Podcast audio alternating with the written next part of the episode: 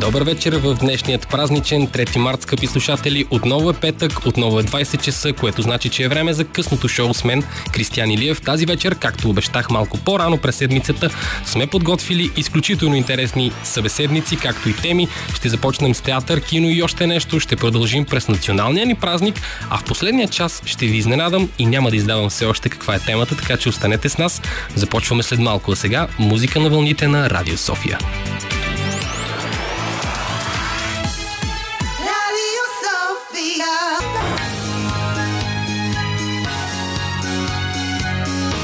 Радио София. Късното шоу с Кристиян Илиев.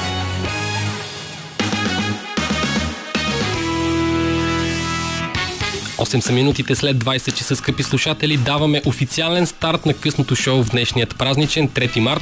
Отново използвам момента да честитя празника на всички, които ни слушате и изобщо на всички българи, тъй като не веднъж съм казвал в ефир, особено тази седмица, че това е една от най-важните дати в историята на България и продължавам да го твърдя със сигурност. За това обаче ще си говорим малко по-късно, защото ще започнем с една доста по-разчупена тема, бих могъл да я нарека, а именно тази за театъра, киното, студентството, изобщо за бухемството, както обичам често да обобщавам тези теми, защото при нас в студиото вече е следващият ми събеседник, една прекрасна и талантлива млада дама, студент от академията, Али Вергова. Добър вечер.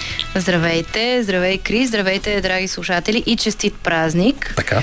А, ами аз какво трябва да ти кажа? Ами, на, с теб ще си говорим за много неща, тъй като ние сме си приготвили така малко теми, но искам да започнем с академията. Ти си не, не случайно го казвам, защото ти си днес тук, тъй като е 3 март и тъй като е един от много малко свободните ти дни като цяло, доколкото аз знам. Да, именно защото е празник. А, така, в а, надвис. Разкажи, чакай сега. Извинявай, че те прекъснам. Разкажи първо кой курс си, при кого Добре. си и така нататък. Да започнем от начало. Така, аз съм вече втори курс. Леле, колко е странно. Аз наистина имам чувство, че съм влязла е сега. Втори курс съм в Националната академия за театрално и филмово изкуство Кръстио Сарафов а, при професор доктор Ивайло Христов. Късметлийка си ти. Страшно при това. Абсолютно. Да. А, и най-якото е, че освен професора, екипа и класа ми са супер.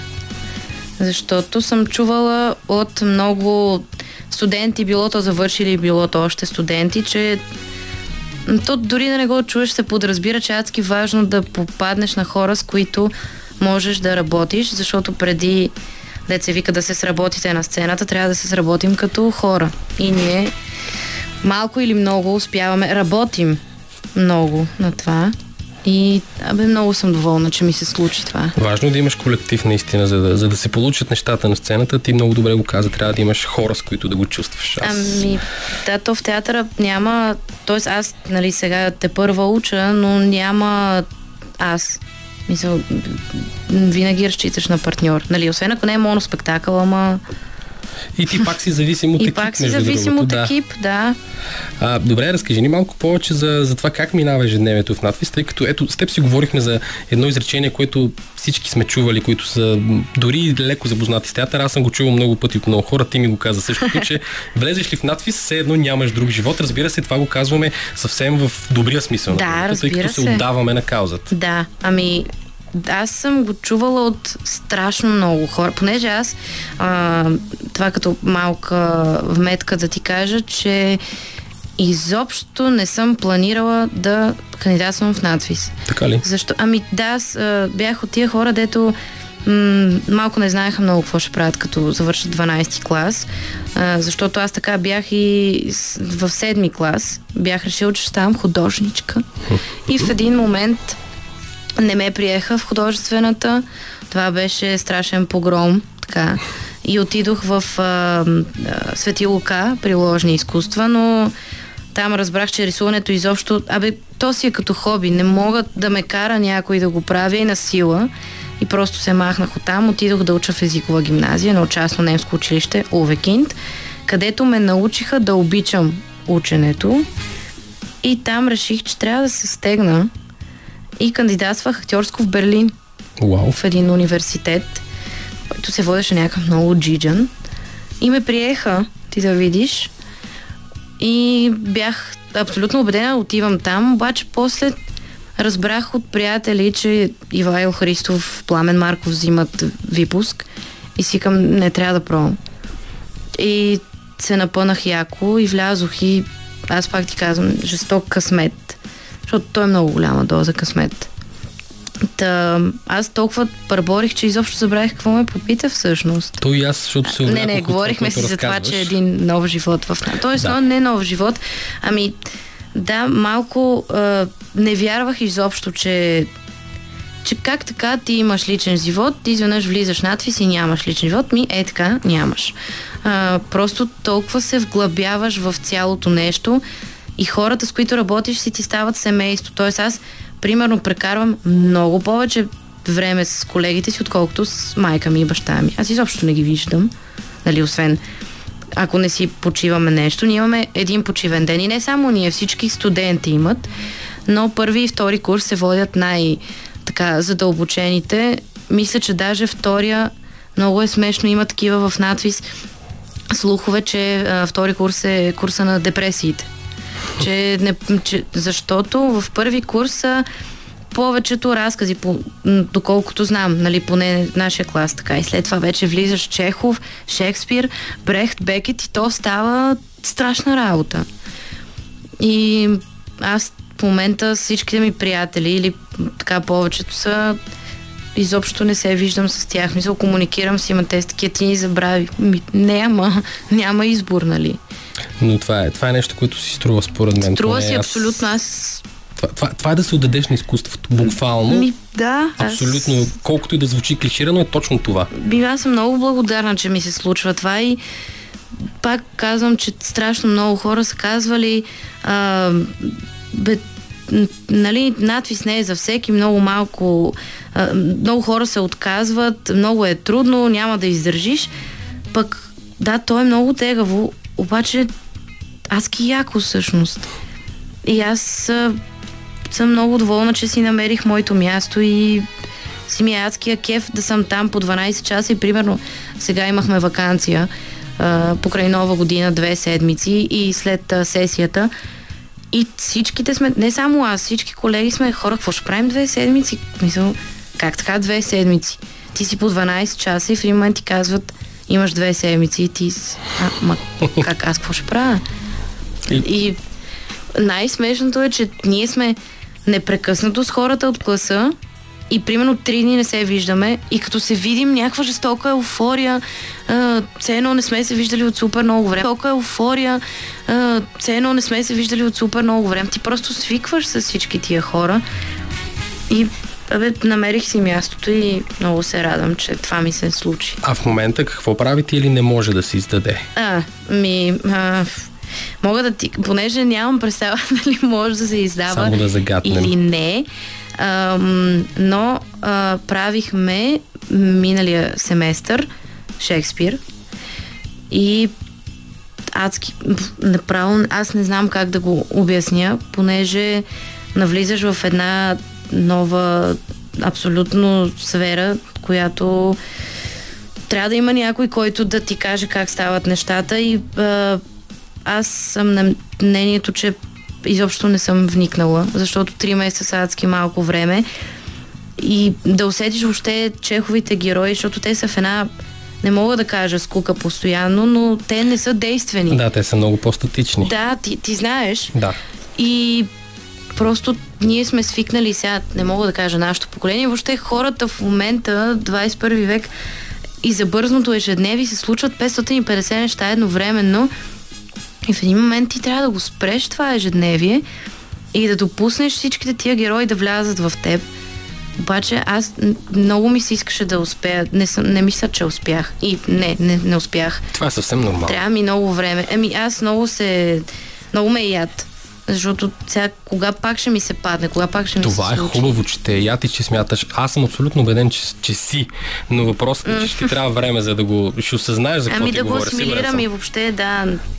То просто трябва време да си го дадеш, да ги усетиш, а докато си дадеш това време, да ги усетиш, да влязат в теб, то, то няма това време. Идват изпити, идва сесия и то не е само, понеже в надпис, м, то предполагам, че и навсякъде, нали, но си има много предмети. Има вокал, има, сега имаме джаз танци, народни танци, сценично движение, акробатики и бла-бла. Тоест не бла-бла, като да ги омалважавам, но са много да, да, неща да. и за да не ги изброявам. И просто нямаш физическото време да се съсредоточиш върху дадено нещо, понеже имаш още 20 неща, които вървят с него и така. Добре, благодаря ти за този, За този изчерпателен отговор. Сега ти предлагам да чуем една песен в ефира на Радио София и след това да си поговорим за един мой много любим филм. Супер. The Weekend слушаме в ефира на Радио София. 20 са минутите след 20 часа с Али Вергова си говорим за театър и за надпис. Както обещахме точно преди да чуете това парче на The Weekend, ще си говорим сега и за един любим, не само моя, ми на Вярвам и няма да е пресилено да го кажа на цялата българска аудитория филм, който когато излезе беше наистина и все още е нещо, не знам, нещо необикновено за за това, което се случва в последните години. Го казвам наистина с цялото си уважение към всички режисьори и актьори, които правят кино. Аз се радвам, че българското кино е може би в подем на последно време, тъй като филми излизат и Яко. това наистина много ме радва. Да. Но един от тях, и не само един ден, но този един от, които, от тези, които се откоряват, е именно Петя на моята Петя. Yeah. Николай Орумов, наш приятел, приятел и на Радио София, знаете, скъпи слушатели, той е бил тук неведнъж и там участват доста, доста така, бих казал, стойностни актьори, като една от тях ми е любимка, Александра Костова. Не съм аз, да. Ти Добре. си, ти си ми другата любимка, но ти не ме Да, да, да, довърша. добре.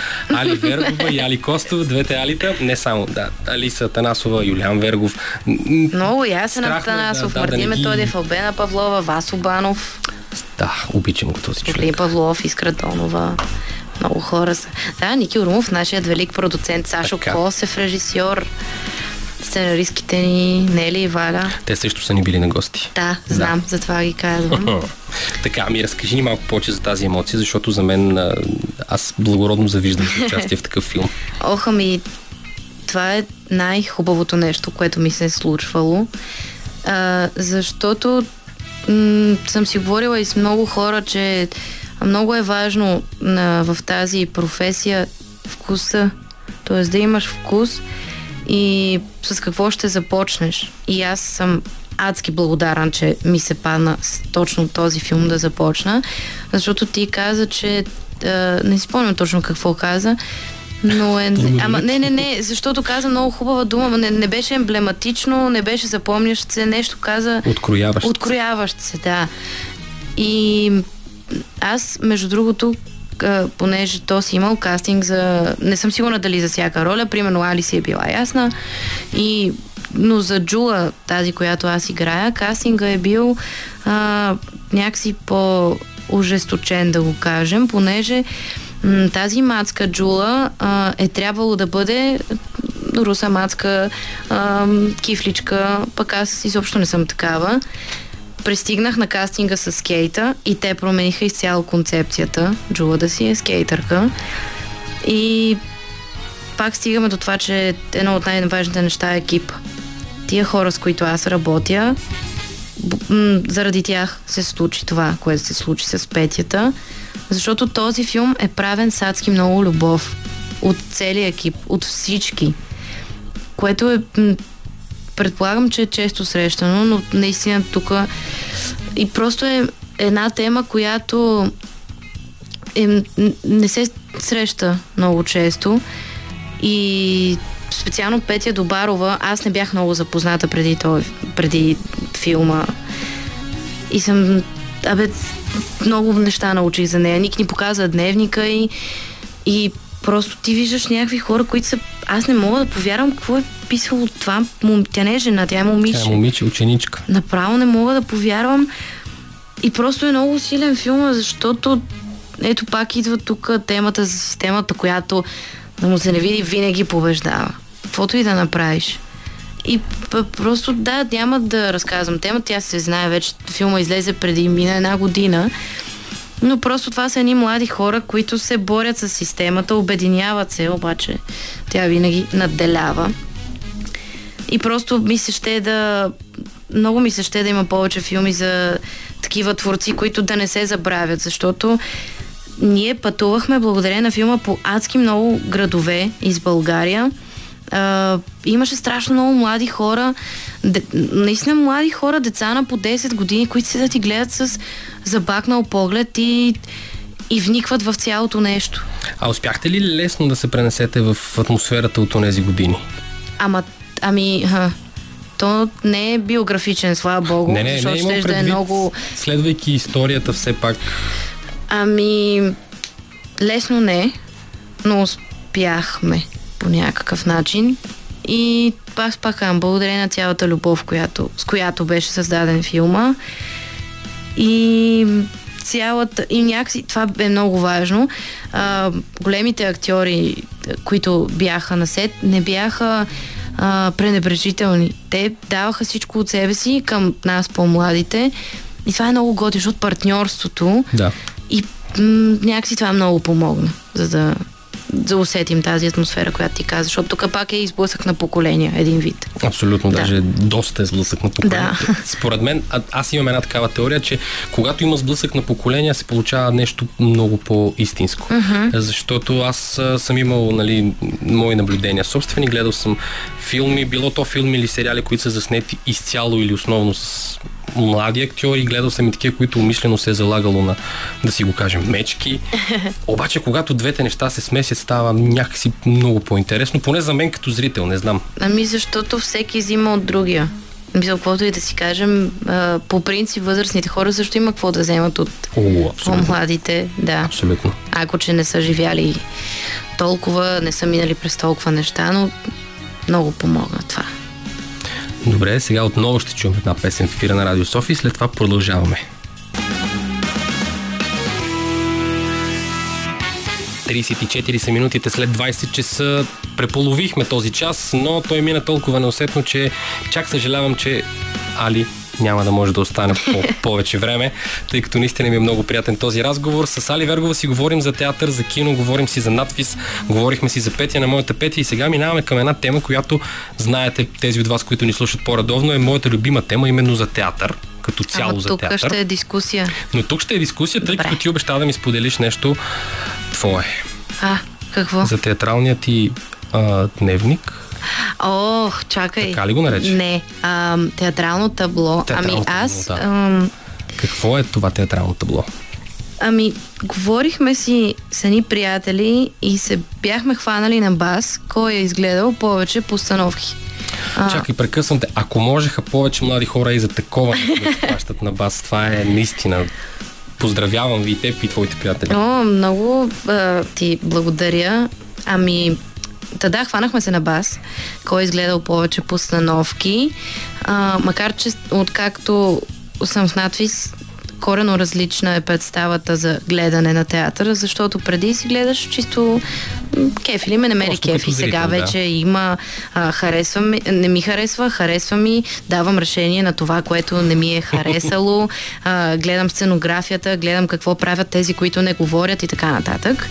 Но направих си списък в тетрадка с а, а, във всеки театър, кое представление съм изгледала. И то има някаква памет вече тук си спомням представления, които съм гледала супер отдавна с баща ми и така нататък. И реших да отида да си купя едно корково табло и да си напиша да го, това е въпросното театрално табло и с а, габърчета си закачам пе, пиеси, които съм гледала. Обаче те са а, в различни цветове, защото си ги пореждам, а, нареждам си ги кое ми е харесало и кое не. И всяко си има различен цвят според а, м, кефи ме.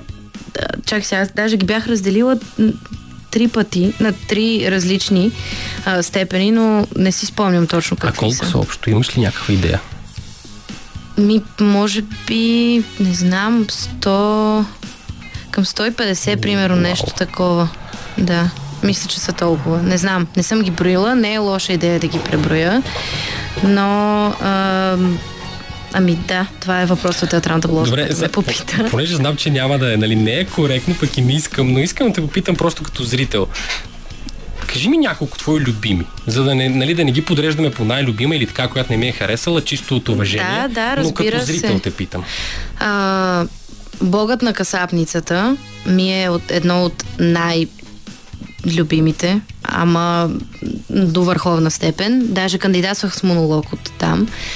Ам, харесвам много представленията в зад канала. Между другото, всичките. Не съм гледала представление, което да не ми е харесало там. А, чакай, че те сега като ме попиташ Да, нали, и е. директно изчезват всичките.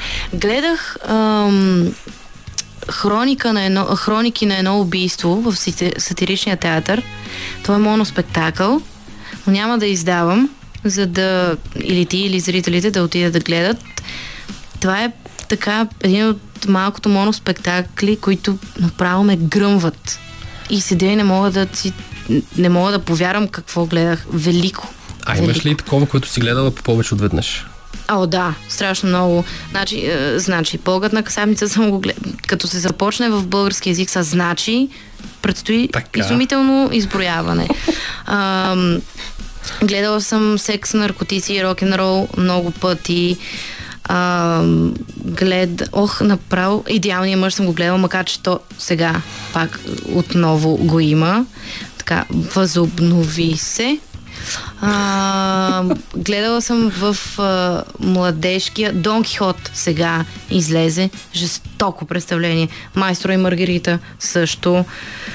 А, наистина забравям ги в момента. Добре, не, кажи ми ти, аз през това време ще се сетя. А не, просто аз, аз, например, имам едно любимо мое представление, което в Народния театър, което съм гледал 14 пъти. Четири... О, Лунатици.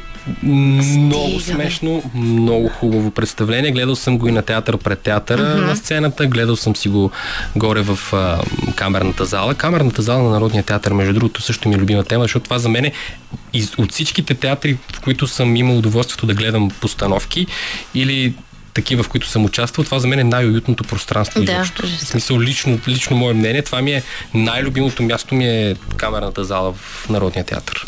а сега се сетих за представления. Ако си приключил да не те Да, да, прекъсвам. аз, аз говоря малко. А, капитална грешка съм гледала три пъти, поне. А, неудачници пет пъти, сигурно. А, много ми хареса в, а, пак в зад канала а, Шекспирин по време на пандемия. Поне пет пъти съм го гледала. Добре. Адски смешно. Наистина невъобразимо смешно, просто толкова е хубаво да има някакви такива. Аз не мога да кажа за. не- бих казал за театър, че е развлечение по някакъв начин. Много е, омалуважително, омалуважаващо така Тук изглежда. можем да си спретнем дискусия. Ами, да, не е лошо. Аз съм, аз съм на... И то с, мога да ти извадя мои лични доводи, супер уважителни, защо е точно, аз съм точно обратното мнение. И смятам, че Ами, това не е искам от най-възвишените цели на театъра и много трудно се постига и успели да се Така постигне, е, това означава, че... Да, добре, добре, Не, не, прав не, си. аз не те не Не, напротив, мнението, аз, абсолютно а, си прав сега, така като... И между другото, аз това много, аз много обичам да гледам. На мен любимия ми жанр е комедия. И аз много обичам Шекспир, за, за, за когото говорихме в Много първия... трудно. Това е най-трудното нещо. Това е комедия. най-трудното и, в, и, и при филмите, и при театъра, и въобще в живота. Абсолютно. Но, но за мен именно заради това, това е може би най, едно от най-възвишените е, мисии, една от най-възвишените мисии на театър. Ами именно за това ето Богът на касабницата за мен и Шекспирин по време на пандемия са абсолютно са го достигнали И лунатици. И лунатици, да. А, исках да ти кажа за една испанска пиеса, понеже с теб си говорихме за възрастните актьори, една испанска пиеса е пак в зад канала.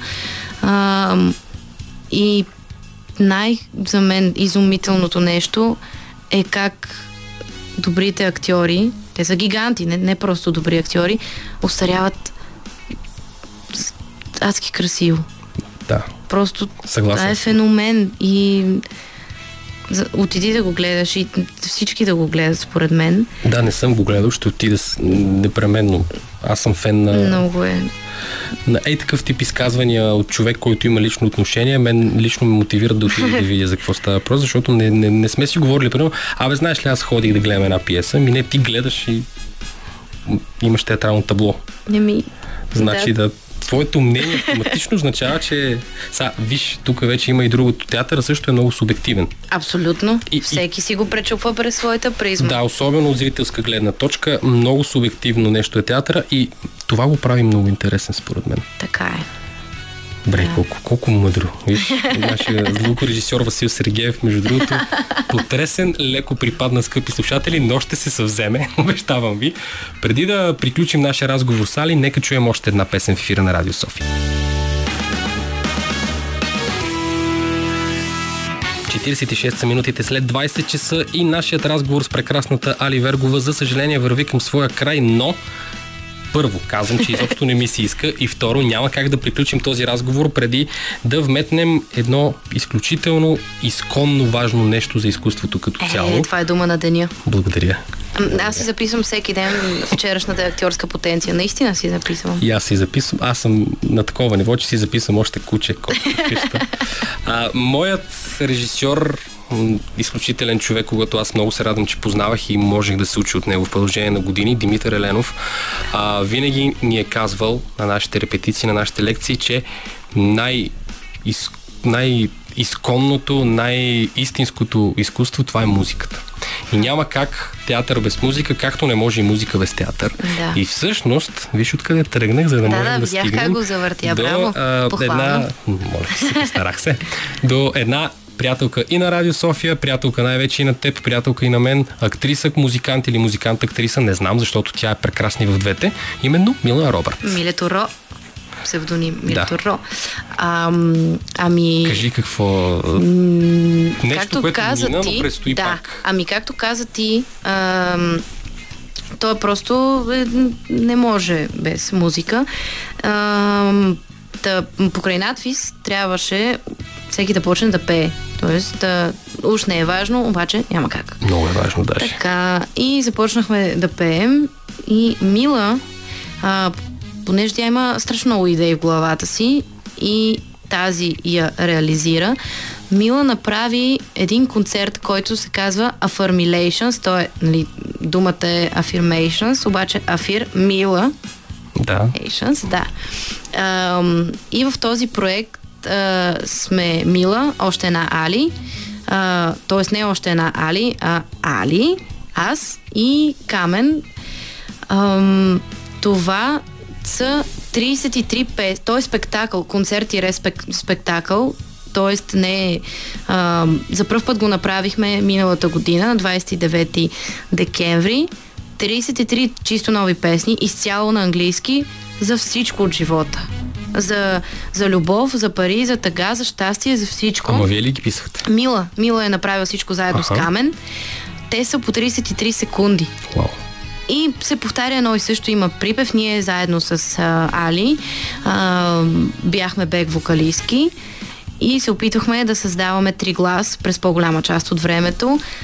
И беше много хубаво, защото дойдоха едни 400 човека, което е за мен е много. Ами, то Аз като е ги видях много. направо се така фрустрирах и се затворих много в себе си, което много ми попречи, но няма значение. И имаше фойерверки с пари, имаше всякакви неща и, и през цялото време се общуваше с публиката, питаше се, питахме ги какво те мислят и това е най-хубавото. Да получаваш все едно фидбек, тази навлязла чуждица. И просто не знаем кога ще е следващата Но дата. ще има. Ще има. Ще Кажи ми това, което ми- поканя, да, кажи го ще в ефир. поканя лично и ще ви поканим всички. Имаме ефирен дневник, да знаеш, ще го изкараме Да, много се надявам да го кажеш. А, да, то просто е, идеята е да влезеш а, в а, това пространство, няма значение къде е. Не е идеята да влезеш депресиран, но ли с едно настроение и да излезеш тотално друго. Абсолютно така релаксиран и отпуснат и а, да знаеш, че страшно много хора са минали през това, през което вероятно и ти минаваш. Аз имам и, че- нужда от нещо такова. Казвам го съвсем сериозно. Имам много песни, една от които се казва We are all one, така че Значи очаквам Ние да ми кажеш кога. да, чакам. Обещала и аз да ти кажа. Много се надявам. да Ами ви супер, хареса. ето с тази новина завършваме нашия разговор с Али Вергова. Първо, много ти благодаря, че беше наш гост. Не, аз ти благодаря, че ме О. покани. А, второ, именно по повод този концерт, но и не само, отново ще ни гостуваш. Че хубаво. Съгласна ли си? Да, абсолютно. Добре, О, много ето това благодаря. е второто. И трето, наистина пожелавам ти успех във всички начинания, защото аз казвам ти го сега съвсем бягайки от шегата, откровено и без да искам по никакъв начин да се подмазвам или нещо такова. Хора, които от такава възраст, тъй като аз съм вече стар, няма да го казвам. но- Изобщо не ти личи. благодаря. Но хора, които от такава възраст се интересуват от изкуство, ходят толкова много на театър и наистина, защото аз те наблюдавах през цялото време, ти, скъпи слушатели, вие не можете да я видите, понеже не сме телевизия, но докато тя говори за театър, за театралното, за представленията, ти гореше отвътре просто. И това ми прави много добро впечатление и наистина ти пожелавам успех в абсолютно всяко начинание. Много ти благодаря. Радвам се, че прекарахме този по-малко от час заедно. Но минаха като 5 минути. Да, между другото излетях. Благодаря ти, Али. Ето така завършваме нашия разговор. Това беше Али Вергова, прекрасна, млада и талантлива. Със сигурност ще чувате и ще виждате много от нея за в бъдеще. Аз също на един концерт, на който ме покани.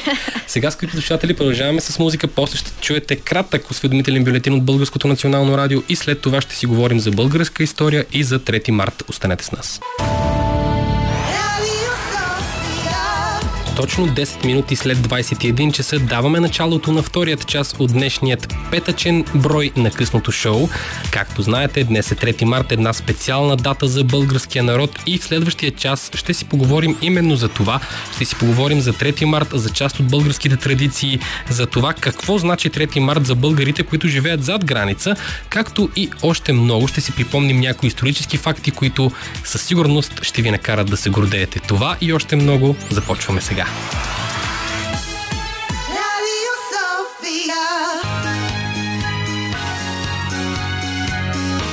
Радио София. Късното шоу с Кристиян Илиев.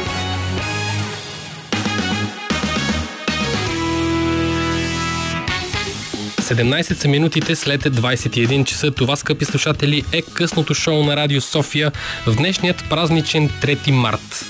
Няма, няма защо изобщо да казвам колко е важна тази дата за българската история. Абсолютно съм убеден, че всички, които ни слушате, знаете. Все пак, за да отдадем почести, за да отдадем, разбира се, необходимото уважение към тази историческа дата, няма как да не минем и без малко история тук в ефира на Радио София. Да кажем все пак защо е важен 3 март и какво точно се е случило тогава за тези от вас, които пак казвам, сигурен съм, че знаят, но просто искат да го чуят малко поднесено така от ефира на любимото радио. Ами 3 март е националният празник на България и този национален празник се празнува официално от 1991 година.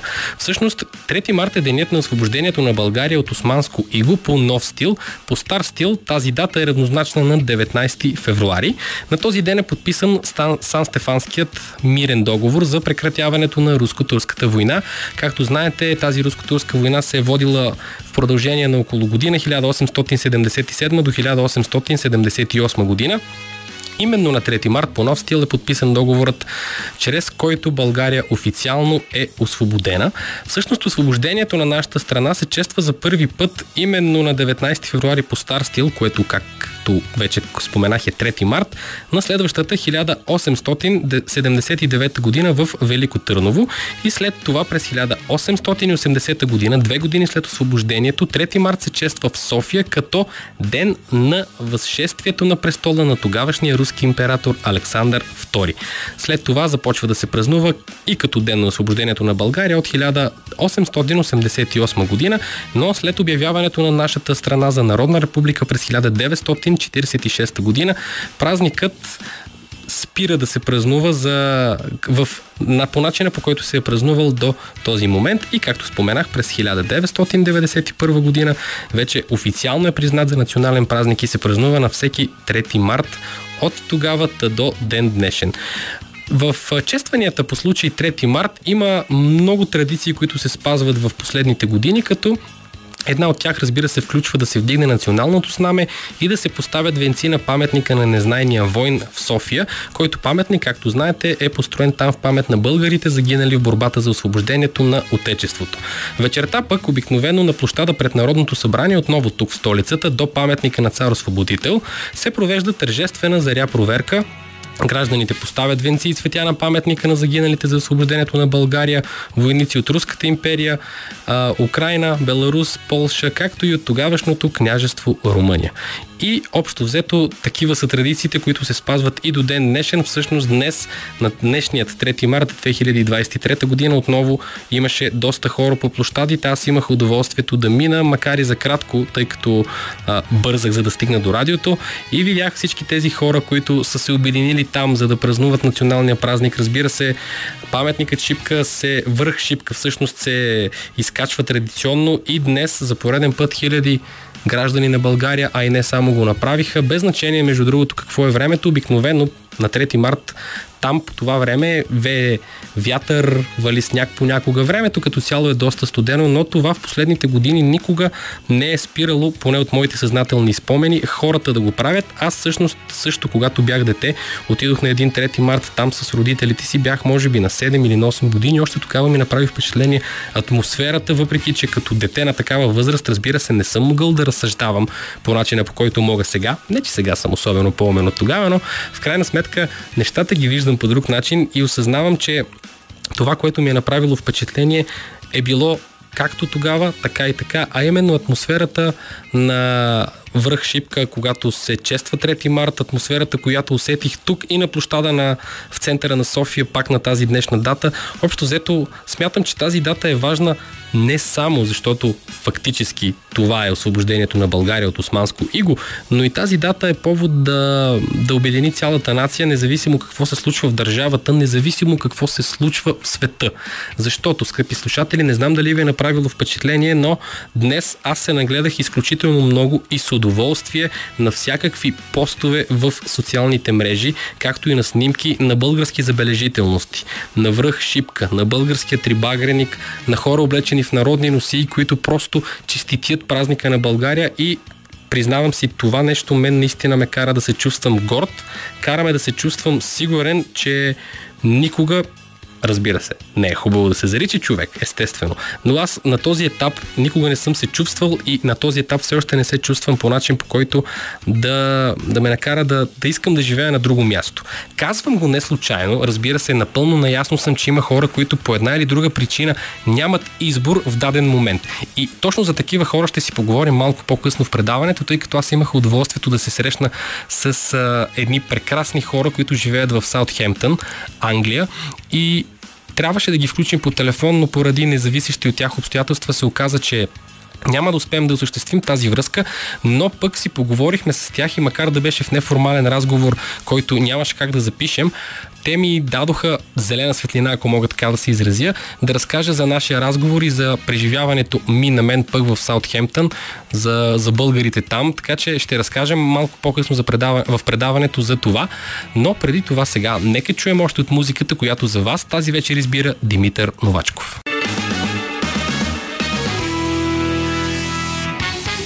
По средата на втория час на късното шоу, а именно точно 32 минути след 21 часа, продължаваме да си говорим за днешния 3 март, скъпи слушатели, и по-конкретно за една група хора, с които имах удоволствието да се запозная, макар че не успях да се запозная с всички тях, които наистина ме вдъхновиха за това, че българският дух буквално е жив по целия свят, без значение къде се намират хората, които го така събуждат от всички свои съграждани. Става дума за една група хора, които живеят в Саутхемптън, Англия. Както споменах малко по-рано, имах удоволствието да посетя този град, макар и за по-малко от ден, преди около седмица. И там се срещнах с хора, с които си говорих точно за това. Казвам, че си говорих точно за това, защото ми направи впечатление, че наистина в Саутхемптън има една огромна група от българи. Българи, които не са отишли там по едно и също време.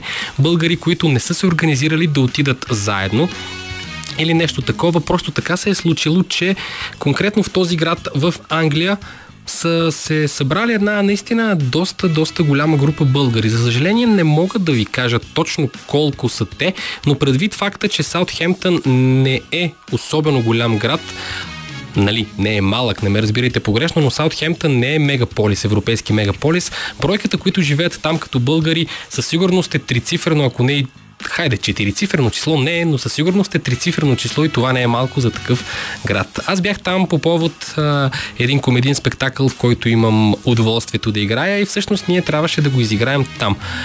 Това, което аз не знаех е, че в Саутхемптън, признавам си, не бях достатъчно запознат, но в Саутхемптън наистина тази група хора се грижи за това доста често поне веднъж месечно да гостуват български артисти с различни шоу програми, спектакли, концерти и наистина ми направи впечатление, че животът там на българите по никакъв начин не е, как да кажа, не е белязан от липса на комуникация с други българи извън Саутхемптън, защото там често гостуват актьори, гостуват а, различни певци, гостуват стендъп комедианти и изобщо тези хора, които живеят там са се постарали за това на, на българската общност да не липсва досек с български артисти. А, говорих си с голяма част от хората там и всъщност а, имах удоволствието така да си поговоря малко по-сериозно с една малка извадка, ако мога така да се изразя, разбира се, шеговито от цялата тази общност там, а именно едни пет човека, с които доста, доста обсъдихме нещата, които се случват там и се оказа, че Саутхемптън е любимо място на българите поради няколко причини. Първата от тях е, че градът наистина е много подреден и въпреки, че той не е нито голям, нито малък, там буквално почти няма задръствания. Там всичко е подредено, всичко е на така доста приятно разстояние. И всъщност за, за страна като Англия, която, както знаем, е голяма, една от водещите сили в Европа, пък и не само, да бъдеш в такъв сравнително голям, но все пак подреден и спокоен град си е предимство. Хората, които работят там, българите, с които аз имах удоволствието да се запозная, са в най-различни сфери, като наистина ми направи силно впечатление, че ето давам пример, от жените, с които говорих, е на доста висока позиция в една от водещите банки в цяла Великобритания. Едно друго момиче, с което също доста си поговорихме на тази тема, пък е психолог, който работи към Министерството. Има човек, който се занимава там с маркетинг от българите. Има хора, които работят в, на, на, на високи позиции в различни търговски вериги. Има човек, дори полицай там на, пак на някаква длъжност, която е доста висока. Признавам си, не ги разбирам чак до такава степен, за да мога да кажа лейтенант, офицер, полковник, но, но хората там като цяло са доста, доста развити. И самият факт, че са успели, отишли са. Някои от тях, между другото, тук е важно да споменем, че отивайки там не са знаели езика, а в момента го говорят буквално, когато заговоря с друг англичанин пред мен, аз не мога да разбера кой е англичанинът и кой е българинът, което означава, че те наистина се стараят. Не е просто да научат езика, ами не знам, от уважение най-вероятно те дори се стараят да го говорят по начина, по който го говорят самите англичани, което ми направи също доста силно впечатление. Друго важно, което искам да спомена, и то именно по повод 3 марта е, че говорих с а, няколко жени, които, българки, които там живеят, работят и са женени за великобританци. Умишлено попитах тези господа, тези джентлмен, ги попитах за, за това какво знаят за България и те ми разказаха изключително много и от историята на България. Тоест, а, за българите там със сигурност това е извадка, че е важно откъде са и кои са, тъй като те го говорят на своите най-близки хора, в случая съпрузите им. И тези великобританци наистина си сказаха много ласкаво за страната ни. Разказаха, че примерно един от човек ми разказа колко внимателно е слушал жена си, която му е говорила за Хана Спарух, за историята на снопа с а, съчките, с пръчките, която Ханко брат, знаете много добре, събрал синовете си. Тази история тя е разказала на англичанин, честно казано, аз като човек, който претендира, че знае английски, не знам как да я разкажа на английски, но очевидно има как. А, един от пък от мъжете ми разказа за Златния век при цар Симеон. Забележете за какви неща те са си говорили.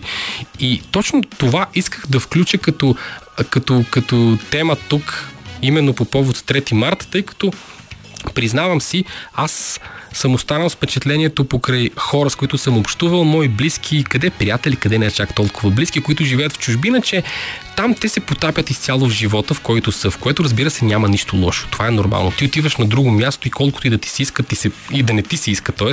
ти се променя ежедневието, променят ти се навиците, защото си в друга среда. Но признавам си, не очаквах до такава степен за българите, които живеят в чужбина или поне конкретно тези в Саутхемптън, да е да, да запазят толкова много българското, че и да го предадат на местните там. И наистина ми направи много силно впечатление. Хората там се събират всяка седмица, освен по тези събития, които организират с българските артисти, на различни тематични български вечери. Всъщност в едната къща, в която бяхме, бях седнал, нали, пак казвам, за по-малко от ден, но там живее българско семейство. Те ме посрещнаха, скъпи слушатели, с български мед, който им карат всеки месец, с български зеленчуци. Не знам откъде са ги намерили. Имаше българско кисело мляко. Да, вие ще си кажете почти навсякъде, където, има такава общност, има такива магазини. Да, но това също е показател за това, че българското е живо и за това, че българското е важно за хората, които всъщност живеят на, на това място. И смятам, че този разказ, който макар и кратко успях да ви пресъздам, се връзва прекрасно с нашата тема днес, а именно 3 март, националният ни празник. Наистина, щях, щеше да, признавам си, че щях много да се радвам, ако можем да се включим по, на, жи, на живо по телефон с хората, както бяхме говорили първоначално, но наистина обстоятелствата не зависят от тях. По-важното обаче е, че се разбрахме съвсем скоро да направим един обстоен, голям разговор, така че съвсем скоро ще имате възможността да ги чуете тук на вълните на Радио София. А, надявам се да съм, да, да, да съм ви така събудил интереса с този разказ, защото не знам дали усещате, но аз се вълнувам дори когато го разказвам, тъй като отново повтарям, потретвам, не вярвах на това нещо и се чувствам много щастлив. И това ми даде още един повод да бъда горд от това, че съм българин. Аз се разхождах из улиците на Саутхемптън, все едно Саутхемптън е мой. Не за друго, а точно защото бях българин и се чувствах горд от това да съм българин. Бях българин, казвам го, все едно вече не съм.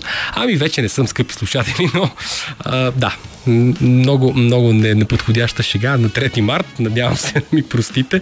Казвам го в кръга на шегата, разбира се, моите шеги винаги са подходящи.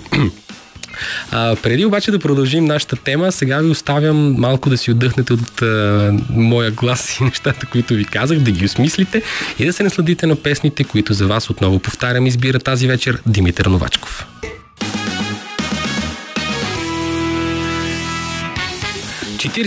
са минутите след 21 часа и си говорим за 3 март, националния празник на България, тук на вълните на Радио София.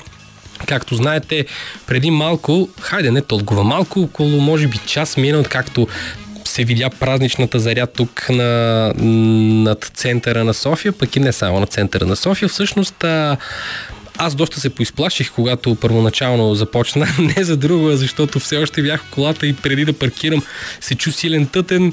Помислих, че съм спукал гума, но се оказа, че не съм. По повод всъщност зарята искам да кажа също няколко думи. Празничната заря на 3 марта е нещо, което лично на мен ми прави впечатление от както бях малък и това е едно от най- как да го нарека, може би емблематичните събития, които са се запазили в съзнанието ми на тази дата и всъщност колкото и така невероятно да звучи още преди да започна училище.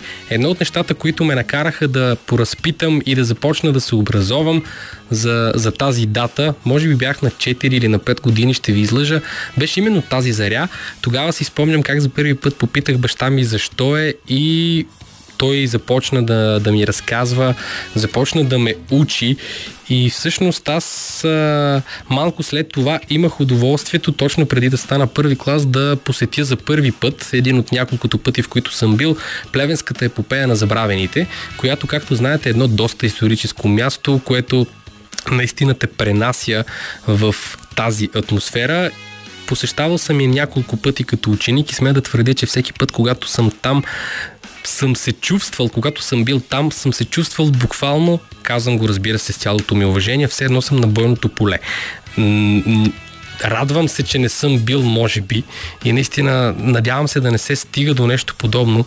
Не искам да започваме да говорим на такава тема, но пък всъщност едно от нещата, които са важни за това да, да осъзнаеш кой си, да осъзнаеш своите корени, са именно да посетиш едно такова място, каквото е Плевенската епопея на забравените.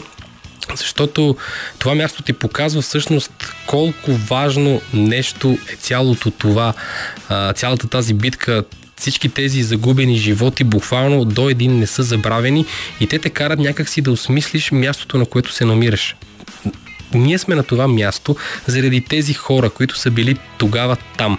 Ние сме на това място заради тяхната отдаденост, заради тяхната любов към родината и заради това, че те са приемали България не просто като една страна по това време. Те се приемали като родина, те се приемали като майка, колкото и да звучи клиширано. Не знам защо, но някак си ми се струва, че ако завърша именно с тези свои размисли и с тези думи, това би било един вид отдаване на почет към тези хора и към 3 март. Това е моят начин по някакъв така, по, по някакъв не знам как да го нарека, то не е, то не е тертип, то е нещо, което ми идва отвътре и е моят начин да, да проявя уважението си именно тук в ефир. Ако вие, скъпи слушатели, имате някакво мнение, което искате да изразите, да разкажете някоя история или просто да ни кажете защо се гордеете, че сте българи, тъй като аз съм убеден, че причини такива има много, можете да го направите на 963 56 50. Ще бъдем изключително радостни да ви чуем и да си поговорим именно за това какво значи за вас България. Не, не искам да го давам за домашна работа, като есе в училище. Просто искам така да се опитам да ви подтикна към това, да разкажете публично тук в нашия ефир а, нещо интересно от вашето детство, може би, или от вашето първо посещение на, да речем, връх Шипка, на място като Плевенската епопея на забравените, или дори на място какъвто е площада тук в центъра на София, където всъщност цял ден кипи така подготовка и празненства по случай 3 март. Смятам, че това е един удачен завършък на втория част на късното шоу и се надявам наистина поне малко да съм ви накарал да се усмихнете слушайки разкази за България или пък за българи в чужбина и да се гордеете и заради това, за защо? Да се гордеете и заради това, за това, че сте българи. Сложните изречения не ми се получават винаги, особено когато е вечер и е петък. Сега, за да не ви занимавам повече с сложни изречения, от които си нямам и аз понятие понякога, ви оставям да слушате музика на вълните на Радио София. След това ще чуете отново обзорен осведомителен бюлетин от Българското национално радио и след това ще се чуем отново и ще си кажем за трети път Здравейте с късното шоу на Кристиан Илиев. 6 са минутите след 22 часа, скъпи слушатели. Това е късното шоу на Радио София и започваме третият и последен час за тази вечер, в който час ще обърнем внимание на няколко новини, както и на истории от киното и музиката от света. Какво имам предвид, ще разберете след малко, защото доста неща се случиха в последната седмица и сега ще си поговорим за част от тях. Преди това обаче няма как да не минем с малко музика, така че останете с нас и се дръжте.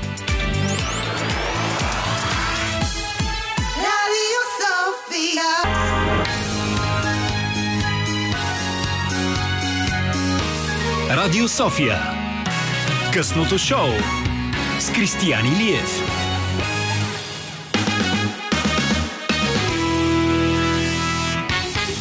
Точно така, това е късното шоу в днешната петък вечер, 3 март.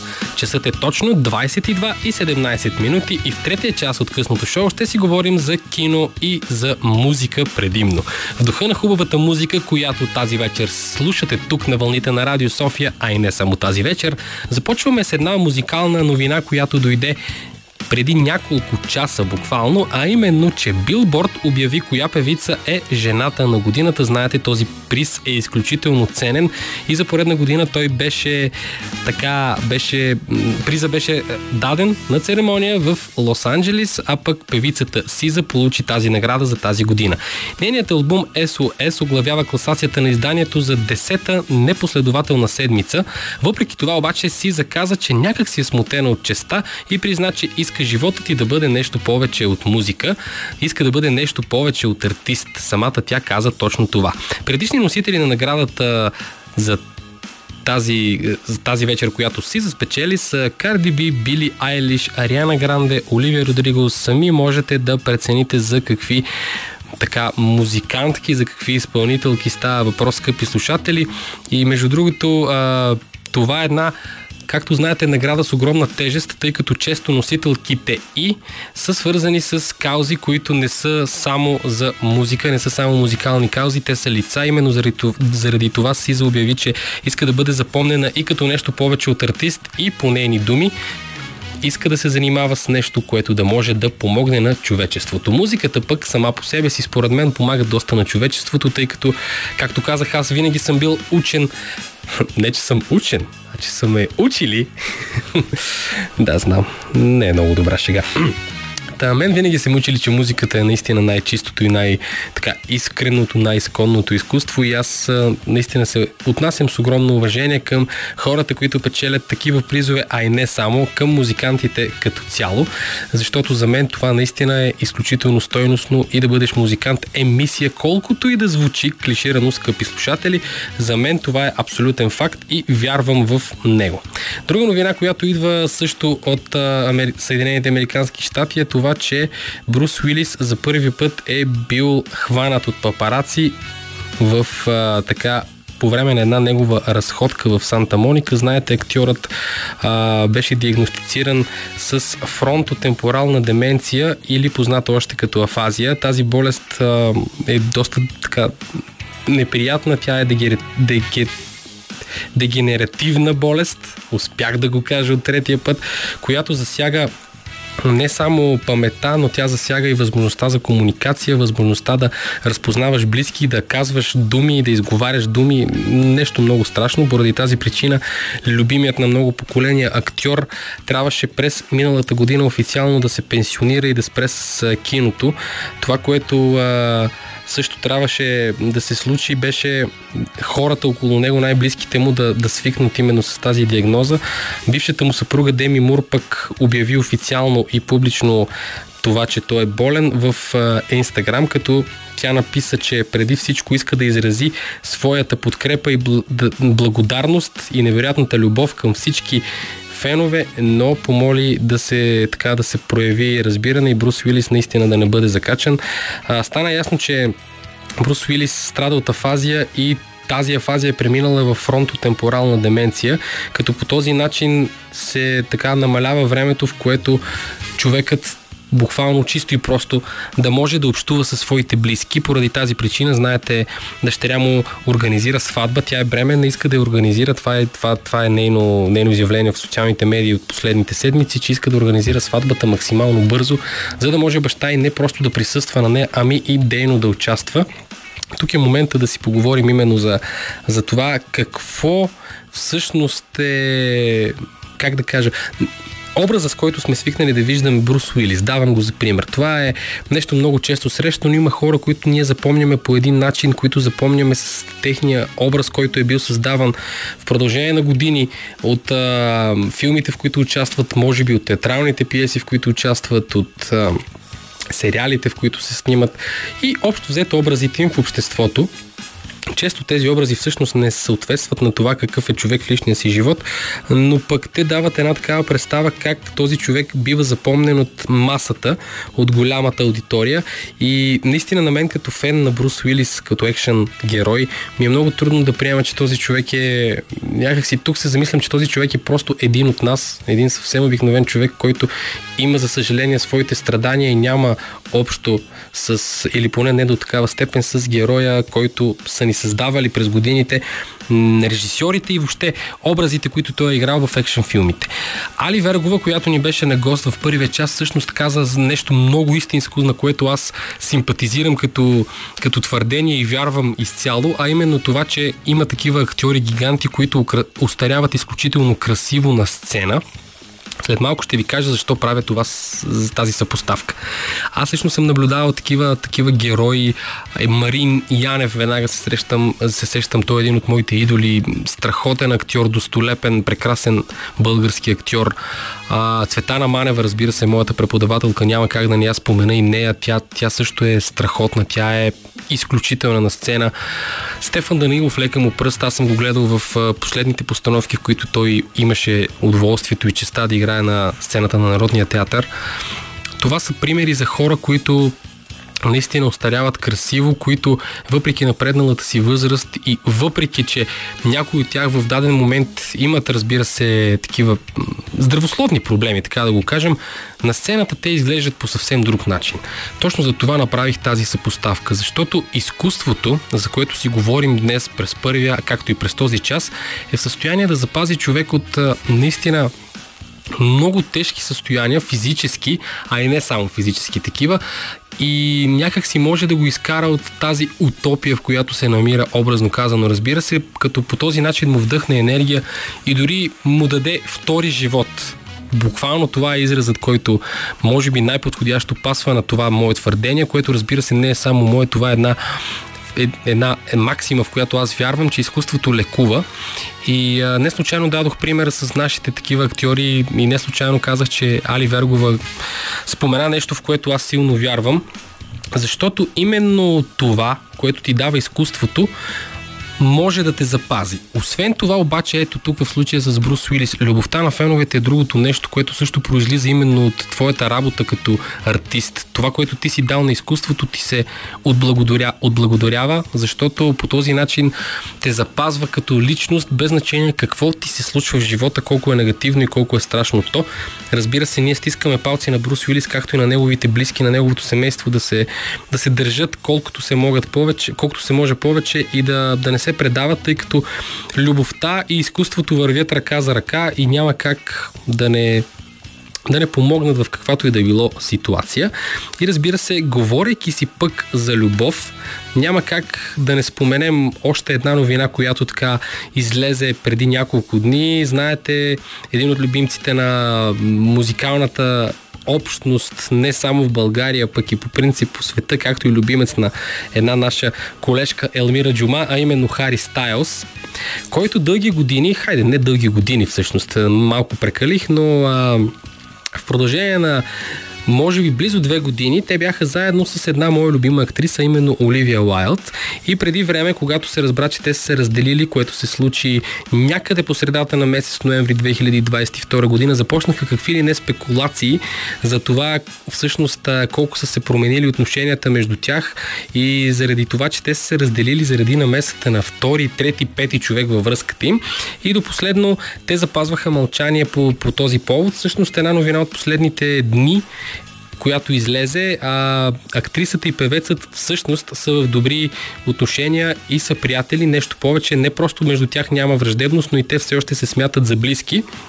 Всъщност, причината, поради която те са се разделили е това, че има изключително огромни несъответствия в техните графици, на което, честно казано, познавайки дейността им, съм склонен да вярвам, тъй като наистина в техния случай става въпрос за ангажименти, които са буквално по цялото земно кълбо и продължават с седмици, понякога и с месеци, в зависимост от това къде се намират. в конкретната информация, която излезе съвсем скоро от източници от People, знаете списание People. 38 годишната Оливия се фокусирала върху децата, които има от бившия си съпруг Джейсън Съдейкис. Така че, може би наистина, ето това е също друг такъв пример за това, че тези хора са просто едни обикновени хора и че това, което им се случва въпреки славата им и въпреки милионите почитатели, въпреки публичността, която имат, е нещо съвсем нормално и не бива да се, спекули, да се спекулира с истината по, по която и да е тема от а, техния личен живот. Така че смятам, че това е нещо, което наистина ние като фенове най-малкото трябва винаги да си спомняме, когато се опитваме по някакъв начин да говорим, било то публично, било то да се свързваме с пиари или с агенти на наши любими изпълнители или пък актьори, да не забравяме, че преди всичко те са хора и че са това, което са благодарение именно на изкуството. Не на славата, не на това, което печелят. Не знаем кой колко печели. Със сигурност не е малко, особено за а, такова, такова, на такова едно ниво, каквито са именно Оливия Уайлд и Хари Стайлс. Но не това е основното в, тяхните, в техните отношения. Основното е изкуството, любовта и това да бъдем хора. И мисля, че точно това е прекрасен начин, поне малко, сега да ви оставя да си отдъхнете, да послушате музика и след това да продължим. Inner Glow и Лира слушахме в ефира на Радио София с песента им знак изключително. Аз, знаете, българските мотиви на мен са много, много любими и изключително много се вързаха с днешния трети знак, така че, трети знак, трети март, така че благодарим на Димитър Новачков, на Васил Сергеев, без когото нямаше как нито аз, нито вие да се насладим на музиката на Inner Glow и Лира и разбира се и на самите музиканти. Сега нашето късно шоу, за съжаление, върви към своя финал. Не преди това обаче да така да обсъдим още няколко подходящи за празника теми. Разбира се, както вече споменах, говорихме си за театър и за кино с Али Вергова в първия час. Една изключително талантлива млада дама, която със сигурност ще ни гостува пак. Тя обеща, така че няма на къде да бяга. След това преминахме и през историята, поговорихме си за 3 март, всъщност за деня на нашето освобождение. А, така, накратко разказах неща, които повтарям и потретвам, абсолютно убеден съм, че всеки от нашите слушатели знае, но наистина се надявам да съм ви накарал да се почувствате горди от това, че сте българи с това Просто да ги повторим, въпреки че ги знаете. Поговорихме си малко и за българската общност, която е в Саутхемптън, Англия. Разказах ви за моя личен досек и среща с хора, които живеят там. И преминахме през няколко актуални новини от световния шоу бизнес и в частност музиката и разбира се актьорството, които са двете неща, които вървят ръка за ръка и няма как да има едното без другото или другото без едното.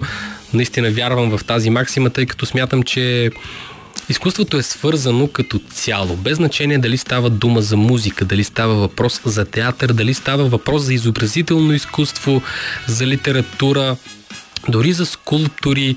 Изобщо изкуството е нещо общо като понятие, което често бива разбирано по един или друг начин от различните хора и това става повод за спорове между тях. Именно заради това искам преди да завършим късното шоу, така да обърнем внимание на тази част, на този аспект от изкуството и защо всъщност изкуството бъде въз...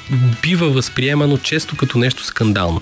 Ами, скъпи слушатели, нормално е всеки човек, който по някакъв начин има досек с изкуството, Говорим не професионално, говорим не да твори изкуство. Хора, които просто наблюдават изкуство, които се докосват до изкуството, които слушат изкуство, пак казвам, без значение какъв вид е то. Да интерпретират самото нещо по свой собствен начин. Често целта на изкуството е именно такава, да те накара сам да си отговориш на въпроси, които са ти зададени или пък които сам си задаваш, но без да ти се поднася отговора или да ти се натрапва отговорът. Изкуството за това е красиво, защото позволява на всеки да го интерпретира по различен начин и по свой собствен начин да, да променя или пък не мирогледа си и вижданията за дадени неща. Една такава, така, една такава полемика често се създава от а, някой такъв филм, който докосва по един или друг начин от някой концерт, може би от някоя песен, разбира се, от някое театрално представление. И винаги, поне аз съм ставал свидетел на хора, които спорят за дадено нещо. Разбира се, няма да крия, че аз също в предишни години съм бил от хората, които по някакъв начин са спорили, опитвайки, си, опитвайки се да изкажат мнението си. Но в последствие, може би с годините, както казах, аз не съм първа младост. Няма да говорим на тази тема, защото се натоварвам психически, но осъзнах, че просто да спориш за това как те е накарал да се чувстваш дадено изкуство просто не е редно. А, повод за това стана едно, така, един спектакъл, в който аз имах удоволствието да играя. Той беше по текстове на Гергана Димитрова и Здрава Каменова, под режисурата на Антуанета Петрова и Христо Симеонов, а именно Добре дошли в България. Един може би шантав спектакъл би го нарекал аз. Един шантав спектакъл, който обаче аз безкрайно много обичам и съм благодарен, че бях част от а, актьорския състав, който го направи тогава, именно под режисурата на Антонета Петрова и Христо Симеонов. Събрахме се всъщност след като завършихме студенти и това беше едно от първите неща, които правихме след като завършихме, да играем в този спектакъл под безкрайно любопитните, интересни и на моменти скандални текстове на тези две страхотни дами Гергана Димитрова и Здрава Каменова, които пък бяха описали така а, едно времешното, едно времешно, казвам го за период от преди 10 години, но това беше първия път, в който всъщност беженци от Близкия изток, в частност Сирия, започнаха да навлизат в нашата територия. Знаете, това също пък само по себе си предизвика доста полемики тогава и а, така имаше доста остри реакции в едната и в другата посока за това трябва ли или не трябва да се допускат, но не това е темата. Тези две прекрасни дами бяха създали един текст, който м- така караше те наистина да се замислиш по крайно, по крайно комедиен начин на цялата ситуация. И Христо Симеонов и Антуанета Петрова направиха спектакъл по, по тези текстове. Това, което правихме ние в този спектакъл, беше едно хорово изпълнение. Спектакълът беше предимно в хорови изпълнения с няколко такива, как да го кажа, изблици индивидуални на актьорите. И а, ние имахме удоволствието да го играем, може би не повече от 7-8 пъти, имам предвид удоволствие беше да го играем. Не беше удоволствие, че го играхме толкова крат, кратко, но станах свидетел на една такава полемика, която прекрасно се връзва с нашата тема тази вечер. След един такъв спектакъл, доста хора така бяхме настървили да, да, да обявят този спектакъл за негоден което мен по абсолютно никакъв начин не ме обиди. Напротив, а, аз се поставям на мястото на зрител и осъзнавам, че този спектакъл в крайни, в някои моменти беше краен, в някои ситуации беше наистина краен, но пък имаше от другата страна на този разговор аз присъствах косвено, не съм взимал участие в него, но от другата страна пък имаше няколко човека, които бяха точно на другото мнение, че този спектакъл е възвишен, едва ли не, и че ти дава толкова много, колкото наистина те не са получавали от други спектакли. Така. Тук се зароди един спор. И този спор беше на моменти доста неприятен, тъй като се повишаваше тон. Даваха се разни квалификации, даваха си хората една, един на друг квалификации за това кой какъв е, защо и така нататък. И това е един от моментите в моя живот, в който аз наистина се замислих, добре, трябва ли да се дава оценка на изкуството първо и второ, до каква степен тази оценка би могла да бъде крайна и би могла да бъде да отговаря на действителността, след като всъщност всеки може да приема изкуството по начин, по който той намери за добре или пък по такъв, който той намери за правилен. Всъщност всеки разбира дадено така представление, пак повтарям, концерт, изложба, рецитал, през своя собствена призма. И може би това е едно от най-хубавите неща, които изкуството може да ти даде, защото аз, например, мога да разбера някое представление по такъв начин, че за мен то да е спасение. Друг човек пък може надявам се аз да не играя в такива, но друг човек може да се депресира от някое представление. нали? Всеки човек може да го приеме по различен начин и да, ще се повторя, но отново ще кажа, че именно това е красотата на изкуството, за това на, на фона на всичко, което изговорихме тази вечер, искам да кажа именно това. Приемайте изкуството по начин, по който ви кара вие да се чувствате добре. Сега имаме слушател на нашата телефонна линия и а, изключително много се радвам, че това се случва, само че връзката току-що се разпадна.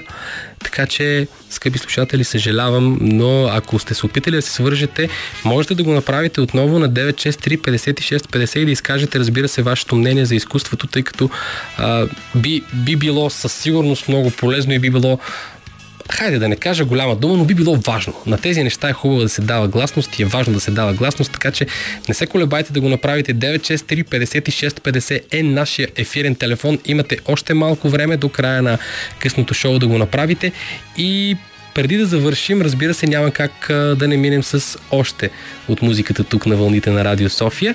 След това ще си поговорим така финално ще направим едно обобщение на темата изкуство, както и на нашия и за, и за всичко, което тази тема съчетава в себе си. Преди това обаче музика. 48 са минутите след 22 часа, скъпи слушатели. Това е финалът на късното шоу в днешният 3 март празничен ден. Петък, надявам се да сме били достатъчно изчерпателни с нещата, за които си говорихме. Днешната тема беше фокусирана върху изкуството. Разбира се, имахме един час отреден за българите в чужбина и като цяло за 3 март и българския празник. Нямаше как да бъде и друго яче.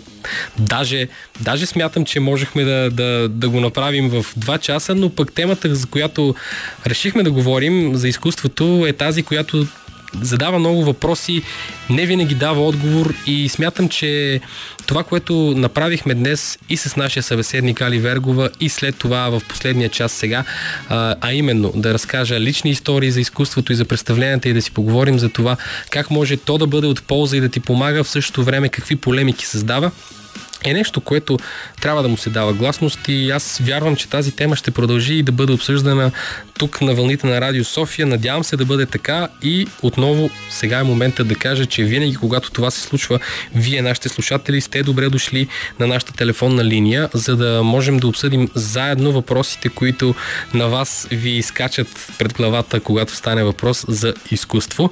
Толкова за днес. Пожелавам ви на края на финала на нашето предаване и пожелавам да бъдете горди, че сте българи. Никога да не забравяте откъде сте, тъй като смятам, че това е изключително важно. Бъдете усмихнати, бъдете с любими хора. Екипът на предаването днес е в състав най-прекрасният Васил Сергеев на звукорежисьорския пулт. Димитър Новачков избира музиката за вас. Аз съм Кристиан Илиев. Ще бъдем заедно отново следващия петък. До тогава, чао и не смените чистотата. Радио София 94 и 5.